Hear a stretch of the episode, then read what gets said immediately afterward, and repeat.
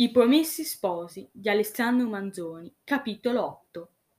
È la notte degli imbrogli. I due sposi e i due testimoni si recano di fronte a Don Abbondio. Ma prima che Lucia potesse completare la formula di rito, il curato incomincia a gridare, chiamando il sacrestano, il quale, credendo la canonica invasa dai ladri, suona le campane per attirare l'attenzione di tutto il paese. Quando la gente arriva a casa di Don Abbondio, egli stesso informa a tutti che il pericolo è scampato.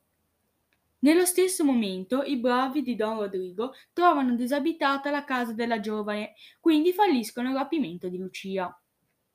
I due giovani e Agnese, la mamma di lei, avvisati di quanto successo nella casa delle due donne, fuggono dal paese e trovano rifugio nel convento di Fra Cristoforo, a Pescarenico, dove trovano già organizzata la loro fuga per sottrarsi dalle minacce di Don Rodrigo.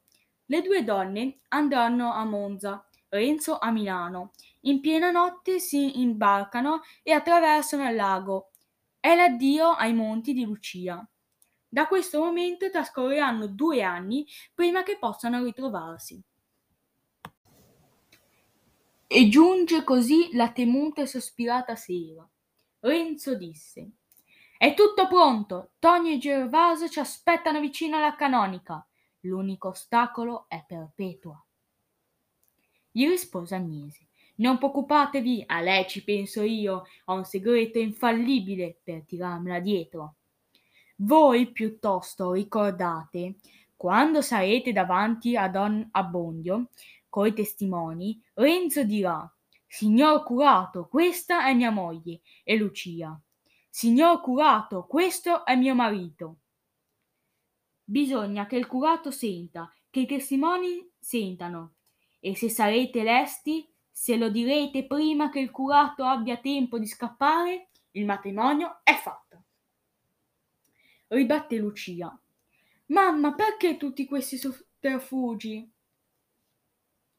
A quel punto Agnese disse E adesso andiamo, è, o- è l'ora.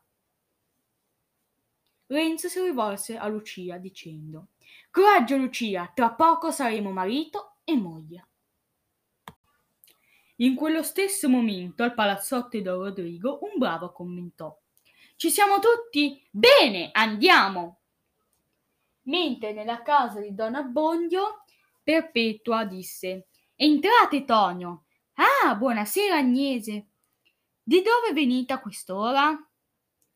Agnese ribatté dicendo Non me lo domandate, che non mi piace metter male, ma ora dovete raccontarmi tutta la storia, per meglio ribattere a quelli che vi calunniano. Allora Perpetua rispose Avete ragione, allora ascoltate. Nel frattempo Renzo disse Via libera Lucia, andiamo! Frattanto il Griso e i suoi bravi sono giunti alla casa di Agnese. E un bravo disse Tutto buio, saranno già a letto, entro io per primo, voi tenetevi pronti. Proseguì dicendo Qui non c'è nessuno, saranno di sopra.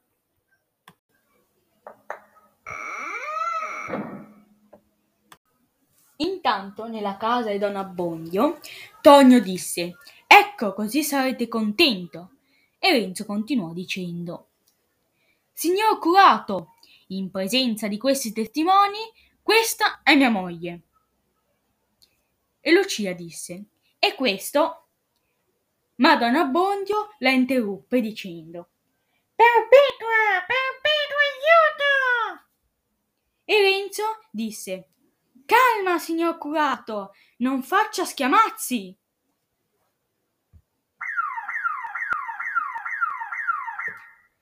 Continuò Don Abbondio. Aiuto, Boggio! Gente in casa! Correte, correte! Quegli urli svegliarono Ambrogio, il sacrestano, nel suo stanzino attiglia al campanile. Ambrogio disse Ladro in casa del signor curato! Le campane!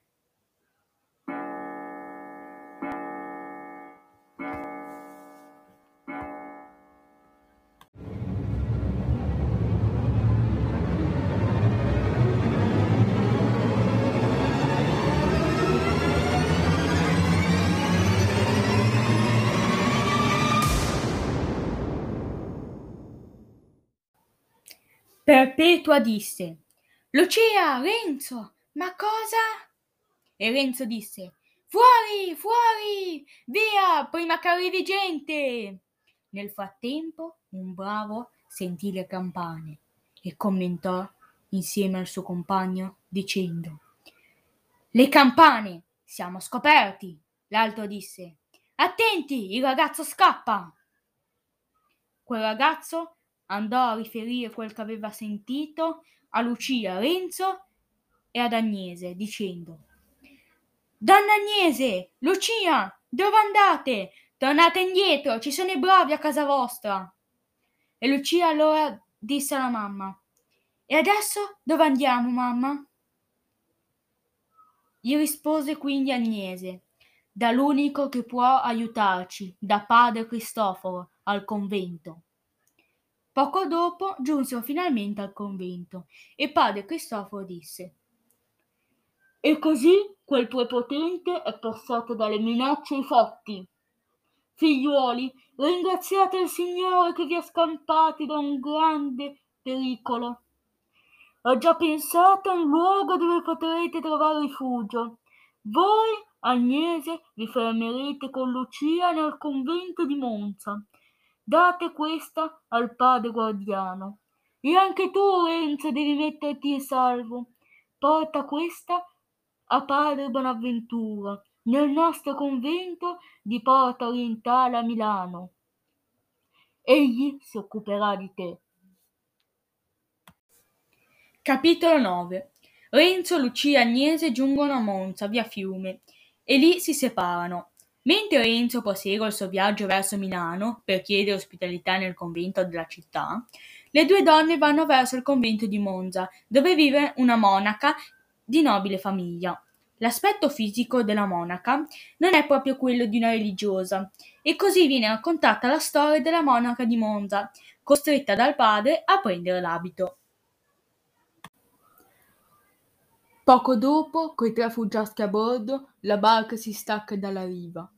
Addio, monti sorgenti dalle acque ed elevati al cielo, cime ineguali, note a chi è cresciuto tra voi. Ah, sono arrivate, disse la monaca di Monza. E ora prese la parola il custode.